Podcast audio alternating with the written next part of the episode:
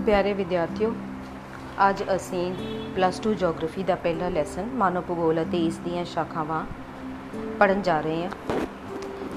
ਮਾਨਵ ਭੂਗੋਲ, ਤੁਹਾਨੂੰ ਸਾਰਿਆਂ ਨੂੰ ਯਾਦ ਹੋਏਗਾ ਕਿ ਅਸੀਂ ਪਲੱਸ 1 ਦੇ ਵਿੱਚ ਭੌਤਿਕ ਭੂਗੋਲ ਪੜ੍ਹ ਕੇ ਆਏ ਹਾਂ, ਜਿਹਦੇ ਵਿੱਚ ਅਸੀਂ ਧਰਤੀ ਦੀ ਸਤਹ ਬਾਰੇ ਵਿਸਤਾਰਪੂਰਵਕ ਜਾਣਕਾਰੀ ਪ੍ਰਾਪਤ ਕੀਤੀ।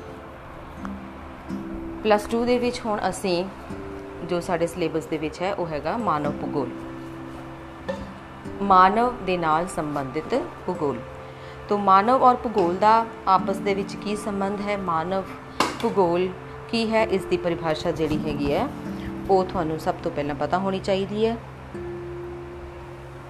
ਤੋਂ ਮਾਨਵ ਭੂਗੋਲ ਦੀ ਜੇ ਸਰਲ ਪਰਿਭਾਸ਼ਾ ਦਿੱਤੀ ਜਾਵੇ, ਤੇ ਉਸ ਦੀ ਸਰਲ ਪਰਿਭਾਸ਼ਾ ਦੇ ਅਨੁਸਾਰ ਮਾਨਵ ਭੂਗੋਲ ਮਨੁੱਖ ਦੀ ਆਪਣੇ ਆਲੇ ਦੁਆਲੇ ਦੇ ਕੁਦਰਤੀ ਵਾਤਾਵਰਣ ਦੇ ਨਾਲ ਸਰਵਪੱਖੀ ਸਾਂਝ ਦਾ ਇੱਕ ਅਧਿਐਨ ਹੈ। ਆਲੇ ਦੁਆਲੇ ਦੇ ਵਾਤਾਵਰਣ ਦੇ ਨਾਲ ਮਨੁੱਖ ਕਿਸ ਤਰ੍ਹਾਂ ਸਾਂਝ ਬਣਾ ਕੇ ਰਹਿੰਦਾ ਹੈ ਉਸ ਨੂੰ ਅਸੀਂ ਮਾਨ, ਉਸ ਦੇ ਅਧਿਐਨ ਨੂੰ ਅਸੀਂ ਮਾਨਵ ਭੂਗੋਲ ਕਹਿੰਦੇ ਹਾਂ। ਤੁਸੀਂ ਦੇਖਿਆ ਹੋਵੇਗਾ ਕਿ ਸਾਡੀ ਧਰਤੀ ਦੇ ਉੱਪਰ ਅਲੱਗ-ਅਲੱਗ ਕਿਸਮ ਦੇ ਕੁਦਰਤੀ ਵਾਤਾਵਰਣ ਪਾਏ ਜਾਂਦੇ ਹਨ। ਮੌਸਮ ਅਲੱਗ-ਅਲੱਗ ਕਿਸਮ ਦੇ ਪਾਏ ਜਾਂਦੇ ਹਨ।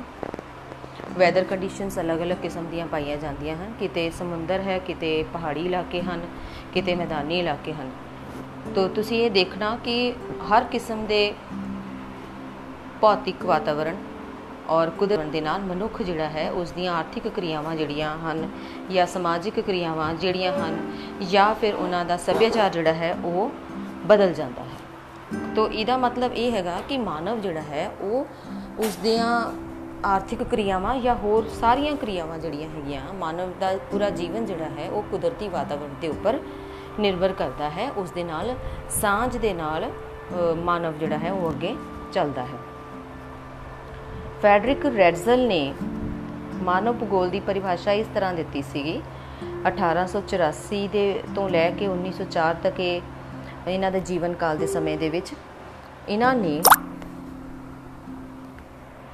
ਮਾਨਵ ਭੂਗੋਲ, ਮਾਨਵੀ ਸਮਾਜ ਅਤੇ ਧਰਤੀ ਦੀ ਸਤਹ ਦੇ ਆਪਸੀ ਸੰਬੰਧਾਂ ਦਾ ਸੰਗਠਿਤ ਅਧਿਐਨ ਹੈ।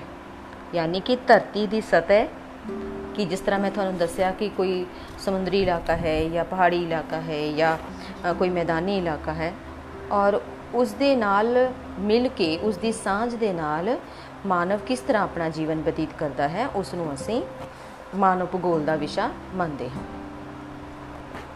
ਮਾਨਵ ਭੂਗੋਲ ਦੀ ਜੇ ਹੁਣ ਪ੍ਰਕਿਰਤੀ ਪੁੱਛੀ ਜਾਵੇ ਕੁਐਸਚਨ ਕਈ ਵਾਰੀ ਆ ਜਾਂਦਾ ਹੈ ਕਿ ਮਾਨਵ ਭੂਗੋਲ ਦੀ ਪ੍ਰਕਿਰਤੀ ਕਿਹੋ ਜਿਹੀ ਹੈ? ਤੋਂ ਮਾਨਵ ਭੂਗੋਲ ਦਾ ਕੁਦਰਤੀ ਵਾਤਾਵਰਣ ਦੇ ਨਾਲ ਸਿੱਧਾ ਸੰਬੰਧ ਹੈ। ਮਾਨਵ ਭੂਗੋਲ ਜਿਹੜਾ ਹੈਗਾ ਆ, ਭੂਗੋਲਿਕ ਪੱਖਾਂ ਦੇ ਪਸਾਰੇ ਦੇ ਬਾਵਜੂਦ ਅਲੱਗ-ਅਲੱਗ ਭੂਗੋਲਿਕ, ਕਿਤੇ ਭੂਗੋਲਿਕ ਜਿਹੜੀ ਕੰਡੀਸ਼ਨਸ ਹੈਗੀਆਂ ਅਲੱਗ-ਅਲੱਗ ਹੋਣੇ ਦੇ ਬਾਵਜੂਦ ਵੀ ਕੁਦਰਤੀ ਵਾਤਾਵਰਣ ਦੇ ਨਾਲ ਮਾਨਵ ਜਿਹੜਾ ਹੈ ਉਹ ਸਿੱਧੇ ਤੌਰ ਤੇ ਸੰਬੰਧਿਤ ਹੈ। ਅਸੀਂ ਤਿੰਨ ਸੰਦਰਭ ਦੇ ਨਾਲ ਇਸ ਦੀ ਵਿਆਖਿਆ ਕਰ ਸਕਦੇ ਹਾਂ। ਸਭ ਤੋਂ ਪਹਿਲਾ ਹੈਗਾ ਆ ਸਥਾਨਕ ਵਿਸ਼ਲੇਸ਼ਣ ਸਪੇਸ਼ਲ ਐਨਾਲਾਈਸਿਸ ਤੋਂ ਸਥਾਨਿਕ ਵਿਸ਼ਲੇਸ਼ਣ ਜਿਹੜਾ ਹੈਗਾ ਇਹਦੇ ਵਿੱਚ ਧਰਤੀ ਦੀ ਸਤਹ ਦੇ ਉੱਤੇ ਮਨੁੱਖੀ ਵਰਤਾਰਿਆਂ ਦਾ ਵਰਣਨ ਕੀਤਾ ਜਾਂਦਾ ਹੈ ਔਰ ਇਸ ਦੇ ਵਿੱਚ ਪਰਿਵਰਤਨਸ਼ੀਲ ਤੱਤ ਦੇ ਵਜੋਂ ਸਥਾਨ ਦੀ ਮਹੱਤਵ, ਮਹੱਤਤਾ ਦੇ ਉੱਪਰ ਜ਼ੋਰ ਦਿੱਤਾ ਜਾਂਦਾ ਹੈ। ਤੋ ਸਥਾਨ ਦੀ ਮਹੱਤਤਾ ਦੇ ਉੱਪਰ ਜ਼ੋਰ ਦੇਣਾ ਮਤਲਬ ਕਿਸ ਤਰ੍ਹਾਂ ਦਾ ਉਥੇ ਜੀਓਗ੍ਰਾਫੀਕਲ ਕੰਡੀਸ਼ਨਸ ਹੈਗੀਆਂ ਔਰ ਮਾਨਵ ਉਸ ਤਰ੍ਹਾਂ ਕਿਸ ਤਰ੍ਹਾਂ ਸਾਂਝ ਬਣਾ ਕੇ ਰਹਿ ਰਿਹਾ ਹੈ, ਇਹਦੇ ਉੱਪਰ ਜ਼ੋਰ ਦਿੱਤਾ ਜਾਂਦਾ ਹੈ। ਇਸ ਨੂੰ ਸਥਾਨਿਕ ਵਿਸ਼ਲੇਸ਼ਣ ਕਿਹਾ ਜਾਂਦਾ ਹੈ। ਦੂਸਰੇ ਨੰਬਰ ਤੇ ਹੈ, ਮਾਨਵ ਅਤੇ ਉਸ ਦੇ ਵਾਤਾਵਰਣ ਦੇ ਆਪਸੀ ਸੰਬੰਧਾਂ ਦਾ ਸਮਾਜਿਕ, ਆਰਥਿਕ ਅਤੇ ਕੁਦਰਤੀ ਅਧਿਐਨ ਕਰਨਾ ਇਸ ਦਾ ਦੂਸਰਾ ਸੰਦਰਭ ਹੈ। ਕੁਦਰਤੀ ਮਾਨਵ ਅਤੇ ਉਸ ਦੇ ਵਾਤਾਵਰਣ ਦਾ। ਕਿਸ ਤਰ੍ਹਾਂ ਮਾਨਵ ਵਾਤਾਵਰਣ ਦੇ ਨਾਲ ਆਪਣਾ ਸਮਾਜ ਸਿਰਜਦਾ ਹੈ, ਆਰਥਿਕ ਕਿਰਿਆ ਕਰਦਾ ਹੈ ਔਰ ਕਿਸ ਤਰ੍ਹਾਂ ਉਹ ਆਪਣੇ ਵਾਤਾਵਰਣ ਦੇ ਨਾਲ ਮਿਲ ਕੇ ਰਹਿੰਦਾ ਹੈ। ਤੀਸਰਾ ਖੇਤਰੀ ਸੰਸਲੇਸ਼ਨ ਜਿਹੜਾ ਹੈਗਾ, ਇਸ ਵਿੱਚ ਪਹਿਲਾ ਅਤੇ ਦੂਸਰਾ ਦੋਨੇ ਪ੍ਰਸੰਗ ਸ਼ਾਮਿਲ ਕੀਤੇ ਜਾਂਦੇ ਹਨ। ਔਰ ਇਸ ਵਿੱਚ ਵੱਖ-ਵੱਖ ਸਥਾਨਿਕ ਪੈਮਾਨਿਆਂ ਜਾਂ ਸਪੈਸ਼ਲ ਸਕੇਲਸ ਦੇ ਉੱਪਰ ਇਹਨਾਂ ਦਾ ਅਧਿਐਨ ਕੀਤਾ ਜਾਂਦਾ ਹੈ। ਦੋਵੇਂ ਜਿਹੜੇ ਪਹਿਲਾ ਔਰ ਦੂਸਰੇ ਸੰਦਰਭ ਹੈਗੇ ਆ, ਉਹਦੇ ਵਿੱਚ ਇੱਕ ਖੇਤਰ ਦੇ ਵਿੱਚ ਸੰਸਲੇਸ਼ਨ ਕੀਤਾ ਜਾਂਦਾ ਹੈ। ਤੋਂ ਇਹ ਹੈ ਮਾਨਵ ਦੀ, ਮਾਨਵ ਭੂਗੋਲ ਦੀ ਪ੍ਰਕਿਰਤੀ। ਮਾਨਵ ਭੂਗੋਲ ਦਾ ਵਿਸ਼ਾ ਖੇਤਰ। ਇਹ ਵੀ ਤੁਹਾਨੂੰ ਕੁਐਸਚਨ ਕਈ ਵਾਰ ਐਗਜ਼ਾਮ ਦੇ ਵਿੱਚ ਆ ਜਾਂਦਾ ਹੈ ਕਿ ਮਾਨਵ ਭੂਗੋਲ ਦਾ ਵਿਸ਼ਾ ਖੇਤਰ, ਇਸ ਦੇ ਉੱਪਰ ਇੱਕ ਨੋਟ ਲਿਖੋ। ਤੋਂ, ਮਾਨਵ ਭੂਗੋਲ ਦਾ ਜਿਹੜਾ ਵਿਸ਼ਾ ਖੇਤਰ ਹੈ, ਉਹ ਬਾਕੀ ਵਿਸ਼ਿਆਂ ਦੇ ਨਾਲ ਦੀ ਤਰ੍ਹਾਂ ਹੀ ਬਹੁਤ ਹੀ ਵਿਸ਼ਾਲ ਹੈ। ਭੂਗੋਲ ਕਈ ਸਾਰੇ ਸੂਖਮ ਅਤੇ ਸਥੂਲ, ਕੁਦਰਤੀ ਅਤੇ ਮਾਨਵ ਨਿਰਮਿਤ ਵਰਤਾਰਿਆਂ ਦਾ, ਦੇ ਨਾਲ ਸੰਬੰਧਿਤ ਹੈ। ਕੁਦਰਤੀ ਅਤੇ ਮਾਨਵ ਨਿਰਮਿਤ ਵਰਤਾਰਿਆਂ ਦੇ ਨਾਲ ਇਸ ਦਾ ਸੰਬੰਧ ਹੈ। ਮਾਨਵ ਭੂਗੋਲ ਦੇ ਵਿੱਚ ਅਧਿਐਨ ਦਾ ਕੇਂਦਰ ਮਾਨਵੀ ਸਮਾਜ ਹੁੰਦਾ ਹੈ। ਉਹਨਾਂ ਦੇ ਨਿਵਾਸ ਅਤੇ ਵਿਕਾਸ ਸਥਾਨ ਦੇ ਪਸਾਰੇ ਹੁੰਦੇ ਹਨ ਅਤੇ ਇਹ ਮਾਨਵੀ ਸਮਾਜ ਦੀ ਖੇਤਰੀ ਵੰਡ ਦੇ ਨਾਲ ਸੰਬੰਧਿਤ ਹੁੰਦਾ ਹੈ। ਖੇਤਰੀ ਵੰਡ ਦੇ ਨਾਲ ਸੰਬੰਧਿਤ ਹੁੰਦਾ ਹੈ। ਹੁਣ ਮਾਨਵ ਭੂਗੋਲ ਦੇ ਵਿੱਚ ਮਾਨਵ ਦੇ ਜਾਤੀ ਵਰਗ ਹਿਊਮਨ ਰੇਸਸ ਦਾ ਅਧਿਐਨ ਕੀਤਾ ਜਾਂਦਾ ਹੈ। ਔਰ ਇਸ ਦੇ ਵਿੱਚ ਸੰਸਾਰ ਦੇ ਵਿੱਚ ਵਸੋਂ ਦਾ ਵਾਧਾ ਕਿੰਨਾ ਹੈ ਘਣਤਾ ਕਿੰਨੀ ਹੈ?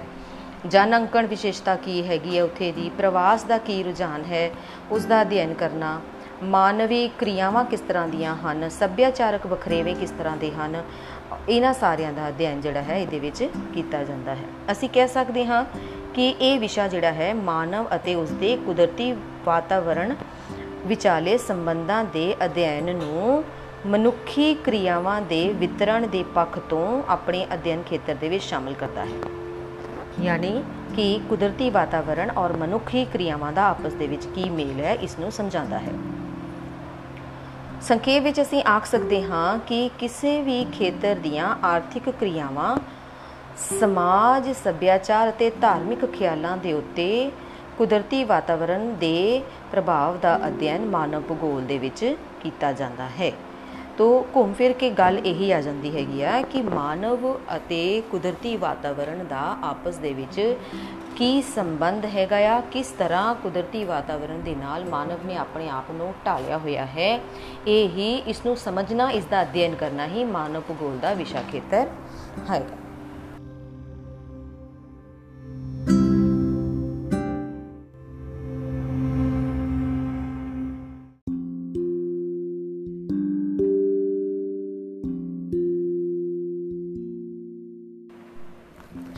ਪਿਆਰੇ ਵਿਦਿਆਰਥੀਓ, ਅੱਜ ਦਾ ਸਾਡਾ ਇਸ ਸੈਗਮੈਂਟ ਦਾ ਜੋ ਹੁਣ ਵਿਸ਼ੇ ਹੈ, ਉਹ ਹੈਗਾ ਭੂਗੋਲਿਕ ਵਿਚਾਰਧਾਰਾ ਜਾਂ ਭੂਗੋਲਿਕ ਧਾਰਨਾਵਾਂ।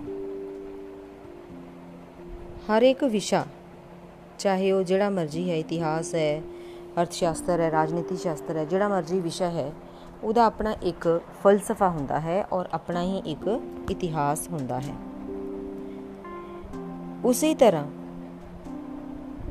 ਸਾਡਾ ਭੂਗੋਲ ਜਿਹੜਾ ਵਿਸ਼ਾ ਹੈਗਾ ਆ, ਇਸ ਦੀਆਂ ਵੀ ਆਪਣੀਆਂ ਕੁਝ ਧਾਰਨਾਵਾਂ ਹੈਗੀਆਂ ਆ ਔਰ ਆਪਣਾ ਹੀ ਇੱਕ ਫਲਸਫਾ ਹੈਗਾ ਆ। ਭੂਗੋਲਿਕ ਧਾਰਨਾਵਾਂ ਉਸ ਫਲਸਫੇ ਦਾ ਅਧਿਐਨ ਹੈ ਜਿਸ ਦੇ ਆਧਾਰ ਤੇ ਭੂਗੋਲ ਨੂੰ ਇੱਕ ਵਿਸ਼ੇ ਦਾ ਰੁਤਬਾ ਪ੍ਰਦਾਨ ਹੋਇਆ ਹੈ। ਇੱਕ ਵਿਸ਼ੇ ਦਾ ਰੁਤਬਾ ਕਿਸੇ ਵੀ ਵਿਸ਼ੇ ਨੂੰ ਮਿਲਣਾ, ਇਹ ਉਸ ਦੀਆਂ ਧਾਰਨਾਵਾਂ ਦੇ ਉੱਪਰ ਨਿਰਭਰ ਕਰਦਾ ਹੈ। ਭੂਗੋਲ ਨੇ ਸਮੇਂ-ਸਮੇਂ ਤੇ ਨਵੇਂ ਉਦੇਸ਼ ਔਰ ਨਵੇਂ ਵਿਚਾਰ ਜਿਹੜੇ ਹੈ, ਆਪਣੇ ਵਿਸ਼ੇ ਦੇ ਵਿੱਚ ਸ਼ਾਮਿਲ ਕੀਤੇ ਹਨ ਔਰ ਇਸ ਵਿਸ਼ੇ ਦੀ ਜਿਹੜੀ ਸਮੇਂ-ਸਮੇਂ ਤੇ ਵਿਚਾਰਧਾਰਾ ਦੇ ਵਿੱਚ ਬਦਲਾਅ ਆਇਆ ਹੈ ਔਰ ਇਸ ਦਾ ਵਿਕਾਸ ਵੀ ਹੋਇਆ ਹੈ। ਸਾਡੇ ਪਾਠਕ੍ਰਮ ਦੇ ਵਿੱਚ ਕੁਝ ਵਿਚਾਰਧਾਰਾਵਾਂ ਜਿਹੜੀਆਂ ਹੈਗੀਆਂ ਉਹ ਮਹੱਤਵਪੂਰਨ ਹਨ, ਜਿਨ੍ਹਾਂ ਦੇ ਬਾਰੇ ਸਾਨੂੰ ਜਾਣਕਾਰੀ ਹੋਣੀ ਜ਼ਰੂਰੀ ਹੈ। ਸਭ ਤੋਂ ਪਹਿਲਾਂ ਜਿਹੜੀਆਂ ਵਿਚਾਰਧਾਰਾਵਾਂ ਉਹਨਾਂ ਦੇ ਨਾਮ ਮੈਂ ਦੱਸਦੀ ਆ ਫਿਰ ਇਹਨਾਂ ਨੂੰ ਅਸੀਂ ਡਿਟੇਲ ਦੇ ਵਿੱਚ ਕਰਾਂਗੇ। ਸਭ ਤੋਂ ਪਹਿਲਾਂ ਨਿਯਤੀਵਾਦ ਦੀ ਵਿਚਾਰਧਾਰਾ। ਉਸ ਤੋਂ ਬਾਅਦ ਜਿਹੜੀ ਵਿਚਾਰਧਾਰਾ ਅਸੀਂ ਪੜ੍ਹਨੀ ਹੈਗੀ ਹੈ, ਭੂਗੋਲ ਵਿਸ਼ੇ ਦੇ ਵਿੱਚ ਜਿਹੜੀ ਆਈ, ਉਹ ਹੈਗੀ ਹੈ ਸੰਭਵਤਾਵਾਦ। ਉਸ ਤੋਂ ਬਾਅਦ ਨਵ ਨਿਯਤੀਵਾਦ ਔਰ ਉਸ ਤੋਂ ਬਾਅਦ ਭੂਗੋਲ ਦਾ ਇੱਕ ਬਿਲਕੁਲ ਹੀ ਵੱਖਰਾ ਇੱਕ ਨਵਾਂ ਸਰੂਪ ਜੋ ਦੇਖਣੇ ਨੂੰ ਮਿਲਿਆ ਸਾਨੂੰ ਉਸ ਨੂੰ ਅਸੀਂ ਕਹਿੰਦੇ ਆ ਰੈਡੀਕਲ ਭੂਗੋਲ ਜਾਂ ਮੂਲਵਾਦੀ ਭੂਗੋਲ। ਅਸੀਂ ਇੱਕ ਇੱਕ ਕਰਕੇ ਇਹਨਾਂ ਵਿਸ਼ਿਆਂ ਨੂੰ ਪੜਾਂਗੇ ਔਰ ਇਹਨਾਂ ਵਿਸ਼ਿਆਂ ਨੂੰ, ਇਹਨਾਂ ਧਾਰਨਾਵਾਂ ਨੂੰ ਸਮਝਾਂਗੇ। ਸਭ ਤੋਂ ਪਹਿਲਾ ਜਿਹੜਾ ਧਾਰਨਾ ਸਾਡੇ ਕੋਲ ਹੈਗੀ ਹੈ, ਉਹ ਹੈਗੀ ਹੈ ਨਿਯਤੀਵਾਦ। ਇਹ ਜਿਹੜੀ ਧਾਰਨਾ ਹੈਗੀ ਹੈ, ਇਹ ਜਰਮਨ ਵਿਚਾਰਧਾਰਾ ਹੈ। ਵੀ, ਜਰਮਨ ਵਿਚਾਰਧਾਰਾ ਇਸ ਦੇ ਅਨੁਸਾਰ ਮਨੁੱਖ ਵਾਤਾਵਰਣ ਦੀ ਇੱਕ ਵਿਸ਼ੇਸ਼ ਦੇਣ ਹੈ। ਮਨੁੱਖ ਵਾਤਾਵਰਣ ਦੀ ਦੇਣ ਹੈ ਔਰ ਸਾਰੀਆਂ ਮਨੁੱਖੀ ਕਿਰਿਆਵਾਂ ਜਿਹੜੀਆਂ ਹੈਗੀਆਂ ਆ, ਉਸ ਦੇ ਉੱਪਰ ਵਾਤਾਵਰਣ ਨਿਯੰਤਰਣ ਕਰਦਾ ਹੈ। ਜਿਸ ਤਰ੍ਹਾਂ ਵਾਤਾਵਰਣ ਹੈਗਾ ਆ, ਮਨੁੱਖ ਦੀਆਂ ਕਿਰਿਆਵਾਂ ਸਾਰੀਆਂ ਵਾਤਾਵਰਣ ਦੇ ਅਨੁਸਾਰ ਹੁੰਦੀਆਂ ਹਨ।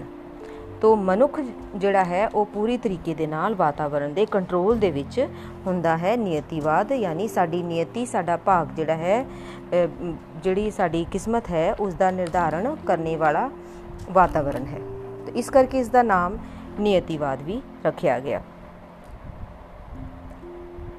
ਨਿਯਤੀਵਾਦ ਦੇ ਵਿੱਚ ਜਿਹੜਾ ਵਿਚਾਰ ਰੱਖਿਆ ਗਿਆ ਉਸ ਦੇ ਵਿੱਚ ਕੁਝ ਵਿਗਿਆਨੀ ਜਾਂ ਫਿਲਾਸਫਰ ਜਿਹੜੇ ਸੀਗੇ, ਉਹਨਾਂ ਦੇ ਵਿੱਚੋਂ ਅਰਸਤੂ, Strabo, Carl Ritter, W M Davis ਔਰ ਐਲਨ ਚਰਚਿਲ ਸੈਂਪਲ ਪ੍ਰਮੁੱਖ ਹਨ।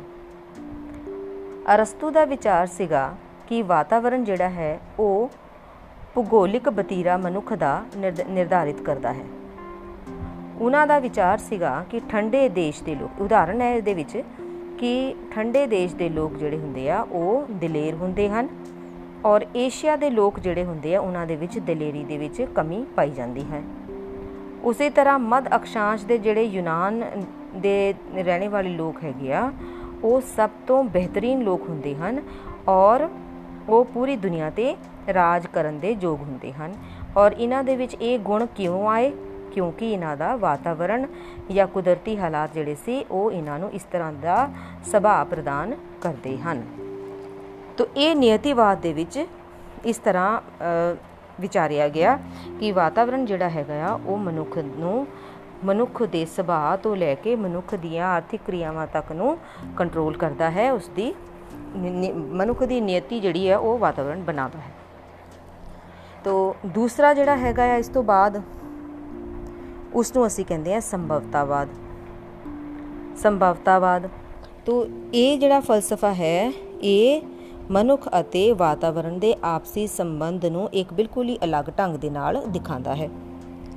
ਇਹਦੇ ਵਿੱਚ ਇਹ ਕਿਹਾ ਜਾਂਦਾ ਹੈ ਕਿ ਮਨੁੱਖ ਦੀਆਂ ਕਿਰਿਆਵਾਂ ਅਤੇ ਉਸ ਦੇ ਪ੍ਰਯਾਸ ਜਿਹੜੇ ਹੈ, ਉਹ ਵਾਤਾਵਰਣ ਤੋਂ ਜ਼ਿਆਦਾ ਮਹੱਤਵ ਰੱਖਦੇ ਹਨ।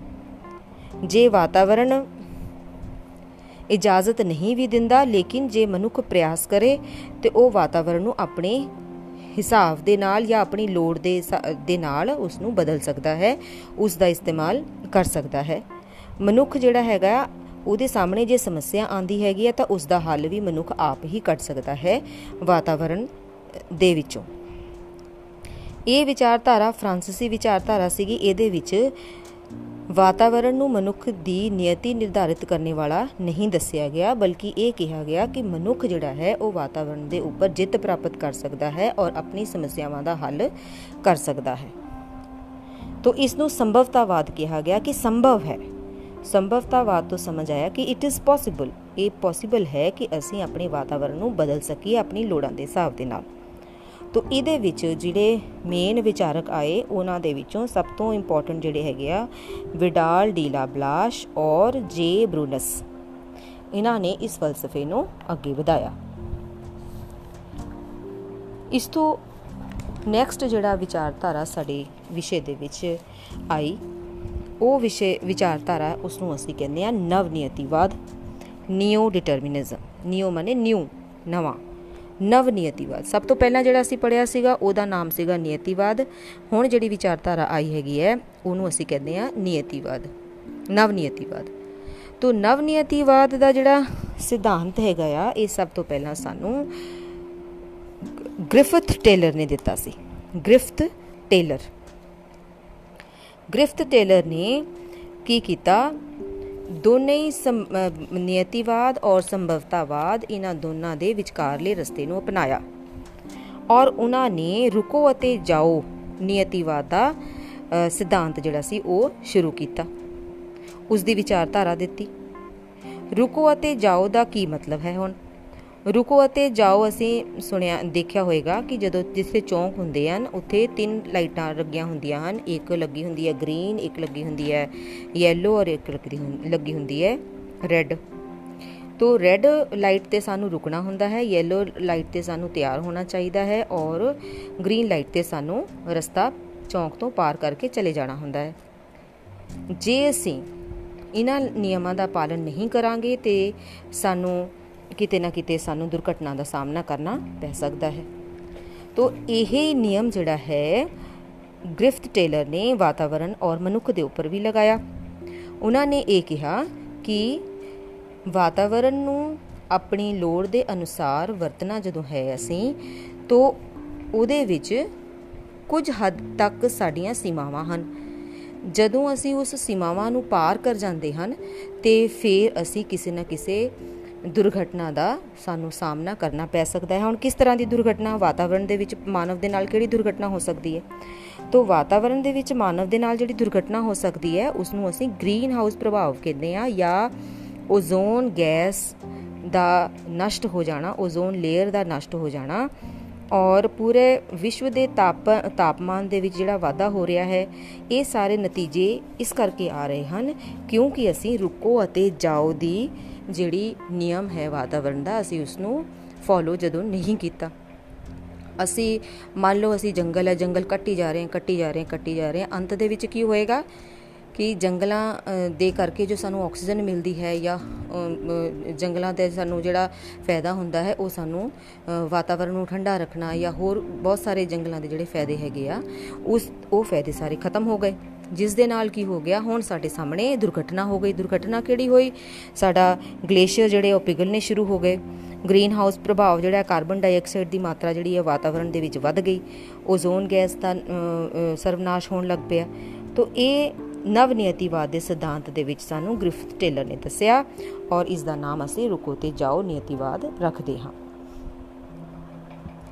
ਚੌਥਾ ਜਿਹੜਾ ਹੈਗਾ ਆ ਸਿਧਾਂਤ ਉਸ ਨੂੰ ਅਸੀਂ ਰੈਡੀਕਲ ਜਾਂ ਮੂਲਵਾਦੀ ਭੂਗੋਲ ਕਹਿੰਦੇ ਹਾਂ।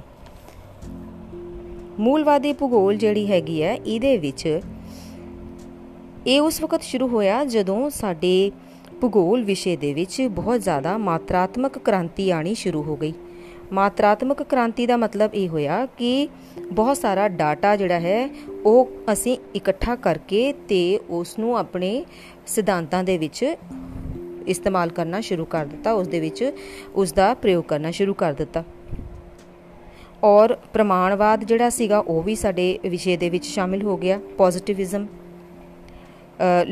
ਲੋਕੇਸ਼ਨਲ ਐਨਾਲਾਈਸਿਸ ਜਿਹਨੂੰ ਅਸੀਂ ਕਹਿੰਦੇ ਆ ਸਥਿਤੀਆਤਮਕ ਵਿਸ਼ਲੇਸ਼ਣ ਜਿਹੜਾ ਸੀ ਉਹਦੇ ਉੱਪਰ ਵੀ ਜ਼ੋਰ ਦਿੱਤਾ ਜਾਣ ਲੱਗ ਪਿਆ ਤੇ ਸਾਡੀ ਸਾਡਾ ਭੂਗੋਲ ਵਿਸ਼ਾ ਜਿਹੜਾ ਸੀਗਾ ਉਸ ਦਾ ਸਰੂਪ ਜਿਹੜਾ ਸੀਗਾ, ਉਹ ਬਿਲਕੁਲ ਹੀ ਬਦਲ ਗਿਆ ਔਰ ਇਹਦੇ ਵਿੱਚ ਬਹੁਤ ਵੱਡੀ ਇੱਕ ਤਬਦੀਲੀ ਆਈ, ਮਾਤਰਾਤਮਕ ਕ੍ਰਾਂਤੀ ਆਈ। ਇਸ ਦੇ ਨਾਲ ਇੱਕ ਹੋਰ ਮੂਲਵਾਦੀ ਜਿਹੜੇ ਹੈਗੇ ਆ, ਉਹਨਾਂ ਦੇ ਅਨੁਸਾਰ ਜਿਹੜਾ ਸਮਾਜਿਕ ਸਮਾਨਤਾ ਆਣੀ ਬਹੁਤ ਜ਼ਿਆਦਾ ਜ਼ਰੂਰੀ ਹੈ। ਸਮਾਜ ਦੇ ਵਿੱਚ।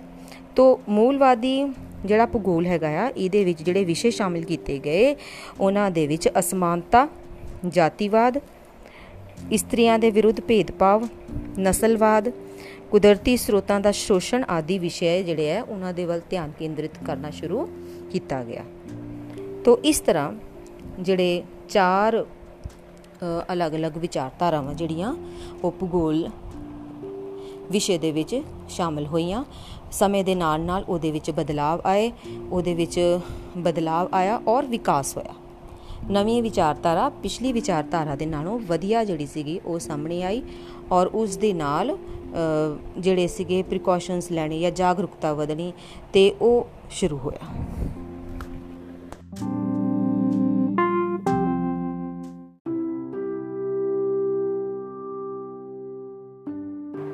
ਪਿਆਰੇ ਬੱਚੋ, ਅੱਜ ਅਸੀਂ ਭੂਗੋਲ ਵਿਸ਼ਾ ਦੇ ਕੁਝ ਮਹੱਤਵਪੂਰਨ ਭੂਗੋਲ ਵਿਤਾਵਾਂ ਦੇ ਬਾਰੇ ਉਹਨਾਂ ਦੇ ਜੀਵਨ ਦੇ ਨਾਲ ਸੰਬੰਧਿਤ ਕੁਝ ਮਹੱਤਵਪੂਰਨ ਜਾਣਕਾਰੀ ਪ੍ਰਾਪਤ ਕਰਦੇ ਹਾਂ। ਸਭ ਤੋਂ ਪਹਿਲੇ ਜਿਹੜੇ ਭੂਗੋਲ ਵੇਤਾ, ਸਭ ਤੋਂ ਪ੍ਰਸਿੱਧ ਭੂਗੋਲ ਵੇਤਾ ਜਿਹੜੇ ਹੋਏ ਉਹਨਾਂ ਦਾ ਨਾਮ ਹੈਗਾ ਅਲੈਗਜ਼ੈਂਡਰ ਵੌਨ ਹੰਬੋਲਟ। ਇਹਨਾਂ ਦਾ ਜਨਮ 14 ਸਤੰਬਰ 1769 ਈਸਵੀ ਦੇ ਵਿੱਚ ਹੋਇਆ ਸੀਗਾ। ਔਰ ਇਹਨਾਂ ਨੇ ਜਿਹੜੇ ਵਿਸ਼ਿਆਂ ਨੂੰ ਯੋਗਦਾਨ ਦਿੱਤਾ, ਉਹ ਵਿਸ਼ੇ ਹੈਗੇ ਆ ਵਨਸਪਤੀ ਵਿਗਿਆਨ, ਭੂ ਵਿਗਿਆਨ, ਜਲਵਾਯੂ ਵਿਗਿਆਨ, ਪਰਿਸਥਿਤੀ ਵਿਗਿਆਨ, ਸਰੀਰ ਵਿਗਿਆਨ ਆਦਿ। ਦੋ ਮਹੱਤਵਪੂਰਨ ਕਿਤਾਬਾਂ ਦੀ ਰਚਨਾ ਇਹਨਾਂ ਨੇ ਕੀਤੀ। ਇਹਨਾਂ ਦਾ ਨਾਮ ਹੈਗਾ ਆ ਕਾਸਮੋਸ, ਪਹਿਲੀ ਕਿਤਾਬ ਦਾ ਨਾਮ ਔਰ ਦੂਸਰੀ ਪੁਸਤਕ ਜਿਹੜੀ ਹੈ, ਉਹਦਾ ਨਾਮ ਹੈਗਾ ਆ essay on the geography of plants ਇਸ ਤੋਂ ਇਲਾਵਾ ਭੂਗੋਲ ਨੂੰ ਜੋ ਇਹਨਾਂ ਦੀ ਦੇਣ ਹੈ, ਉਸ ਦੇ ਵਿੱਚ ਇਹਨਾਂ ਨੇ ਫਸਲਾਂ ਦੀ ਵਿਗਿਆਨਿਕ ਵਿਆਖਿਆ ਪੇਸ਼ ਕੀਤੀ। ਅਤੇ ਤਾਪਮਾਨ ਅਤੇ ਵਨਸਪਤੀ ਦੇ ਪ੍ਰਭਾਵ ਦੇ ਸਿਧਾਂਤ ਜਿਹੜੇ ਸੀ, ਉਹ ਵੀ ਪੇਸ਼ ਕੀਤੇ।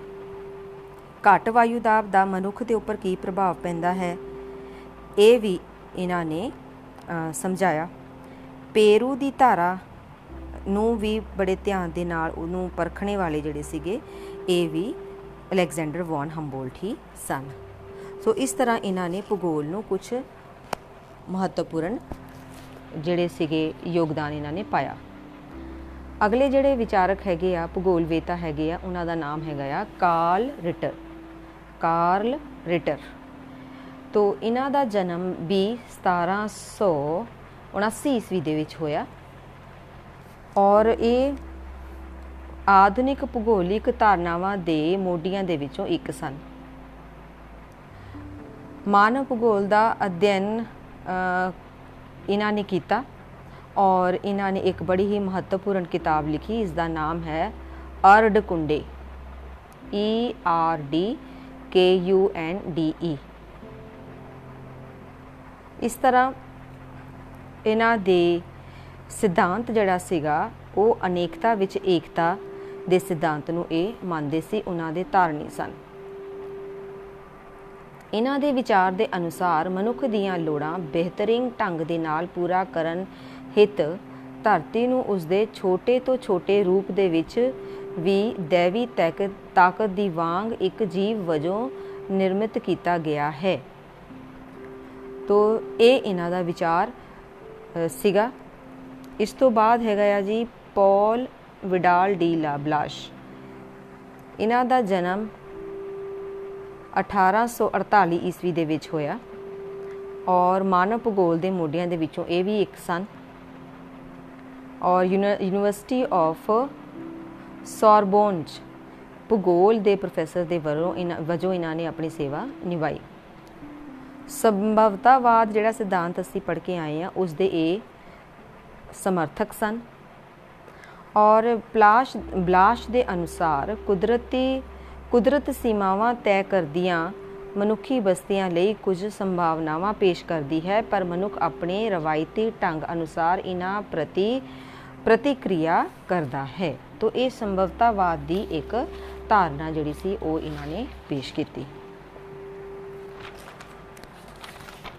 ਇਸ ਤੋਂ ਇਲਾਵਾ, ਕੁਦਰਤ ਸਲਾਹਕਾਰ ਹੈ ਅਤੇ ਇਸ ਤੋਂ ਵੱਧ ਕੁਝ ਨਹੀਂ ਹੈ, ਇੱਥੇ ਕੋਈ ਸੀਮਾਵਾਂ ਨਹੀਂ, ਸਗੋਂ ਬੇਅੰਤ ਸੰਭਾਵਨਾਵਾਂ ਮੌਜੂਦ ਹਨ। ਇਹ ਧਾਰਨਾ ਵੀ ਇਹਨਾਂ ਨੇ ਪੇਸ਼ ਕੀਤੀ।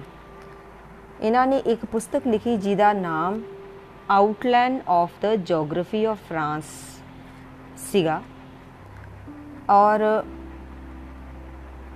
ਇਹਨਾਂ ਦੀ ਖੋਜ ਜਿਹੜੀ ਸੀਗੀ ਮਾਨਵ ਭੂਗੋਲ, ਇਹਨਾਂ ਦੀ ਯਾਦਗਾਰੀ ਖੋਜ, ਮਾਨਵ ਭੂਗੋਲ, ਉਹ ਇਹਨਾਂ ਦੀ ਮੌਤ ਤੋਂ ਬਾਅਦ 1921 ਦੇ ਵਿੱਚ ਛਪੀ। ਇਸ ਤੋਂ ਬਾਅਦ ਅਗਲੇ ਵਿਚਾਰਧਾਰਕ ਜਿਹੜੇ ਹੈਗੇ ਆ, ਐਲਨ ਚਰਚਲ ਸੈਂਪਲ। ਤੋਂ ਇਹ ਮੈਡਮ 1863 ਈਸਵੀ ਦੇ ਵਿੱਚ ਇਹਨਾਂ ਦਾ ਜਨਮ ਹੋਇਆ ਸੀਗਾ। ਔਰ ਵਾਤਾਵਰਣੀ ਨਿਯਤੀਵਾਦ ਦੇ ਮੋਰੀ ਸਮਰਥਕ ਸਨ। ਇਹਨਾਂ ਨੇ ਦੋ ਪੁਸਤਕਾਂ ਲਿਖੀਆਂ, ਇੱਕ ਹੈਗੀ ਹੈ ਇਨਫਲੂਐਂਸ ਆਫ ਜੀਓਗ੍ਰਾਫਿਕ এনवायरमेंट ਔਰ ਦੂਸਰੀ ਹੈਗੀ ਹੈ American history and its conditions ਔਰ ਇਹ, ਇਹਦੇ ਵਿੱਚ ਇਹ ਦੋ ਕਿਤਾਬਾਂ ਦੇ ਰੂਪ ਦੇ ਵਿੱਚ ਇਹਨਾਂ ਦੀ ਇੱਕ ਵੱਡੀ ਦੇਣ ਹੈਗੀ ਹੈ। ਨਿਯਤੀਵਾਦ ਦੇ ਪੈਰੋਕਾਰ ਸਨ। ਨਿਯਤੀਵਾਦ ਨੂੰ, ਵਾਦ ਨੂੰ ਮੰਨਣ ਵਾਲੇ ਉਹਨਾਂ ਦੇ ਸਮਰਥਕ ਸਨ। ਐਲਨ ਐਲਨ ਚਰਚਿਲ ਸੈਂਪਲ ਔਰ ਇਹਨਾਂ ਦੇ ਅਨੁਸਾਰ ਮਾਨਵ ਧਰਤੀ ਦੀ ਸਤਹ ਦੀ ਪੈਦਾਵਾਰ ਹੈ ਅਤੇ ਸਿਰਫ ਇਸ ਦਾ ਬੱਚਾ ਹੀ ਨਹੀਂ, ਸਗੋਂ ਧੂੜ ਦੀ ਧੂੜ ਵੀ ਹੈ। ਧਰਤੀ ਨੇ ਉਸ ਨੂੰ ਸਿਰਫ ਜਨਮਿਆ ਹੀ ਨਹੀਂ, ਭੋਜਨ ਦਿੱਤਾ, ਕੰਮਕਾਰ ਦਿੱਤੇ, ਵਿਚਾਰ ਦਿੱਤੇ, ਔਕੜਾਂ ਨਾਲ ਰੂਬਰੂ ਕਰਵਾਇਆ, ਸਰੀਰਿਕ ਤਾਕਤ ਦਿੱਤੀ, ਬੁੱਧੀ ਦਿੱਤੀ, ਰਾਹ ਤਲਾਸ਼ੀ ਤੇ ਸਿੰਚਾਈ ਵਰਗੀਆਂ ਔਕੜਾਂ ਪੇਸ਼ ਕਰਕੇ ਉਹਨਾਂ ਦੇ ਹੱਲ ਤੱਕ ਵੀ ਅਪਣਾਇਆ। ਤੋਂ ਇਹ ਸਾਰੇ ਵਿਚਾਰ ਜਿਹੜੇ ਸੀਗੇ, ਇਹ ਐਲਨ ਚਰਚਲ ਸੈਂਪਲ ਜੀ ਦੇ ਸਨ। ਇਸ ਤਰ੍ਹਾਂ ਇਹ ਕੁਝ ਮਹੱਤਵਪੂਰਨ ਵਿਚਾਰਕ ਸਨ। ਇਹਨਾਂ ਦੇ ਵਿੱਚੋਂ ਸਭ ਤੋਂ ਇੰਪੋਰਟੈਂਟ ਜਿਹੜੇ ਵਿਚਾਰਕ ਹੈਗੇ ਆ, ਉਹ ਅਲੈਗਜ਼ੈਂਡਰ ਵੌਨ ਹੰਬੋਲਟ। ਇਹਨਾਂ ਦੇ ਪ੍ਰਸ਼ਨ ਆ ਜਾਂਦਾ ਹੈਗਾ ਕਿ ਅਲੈਗਜ਼ੈਂਡਰ ਵੌਨ ਹੰਬੋਲਟ ਦੀ ਭੂਗੋਲ ਨੂੰ ਕੀ ਦੇਣ ਹੈ? ਤੋਂ ਇਹ ਕੁਐਸਚਨ ਬਹੁਤ ਵਾਰੀ ਪੁੱਛਿਆ ਜਾਂਦਾ ਹੈ। ਤੋਂ ਇਸ ਨੂੰ ਬੜੇ ਧਿਆਨ ਦੇ ਨਾਲ ਤੁਸੀਂ ਯਾਦ ਕਰਨਾ ਹੈ ਔਰ ਇਸ ਨੂੰ ਲਿਖਣਾ ਹੈ। Thank you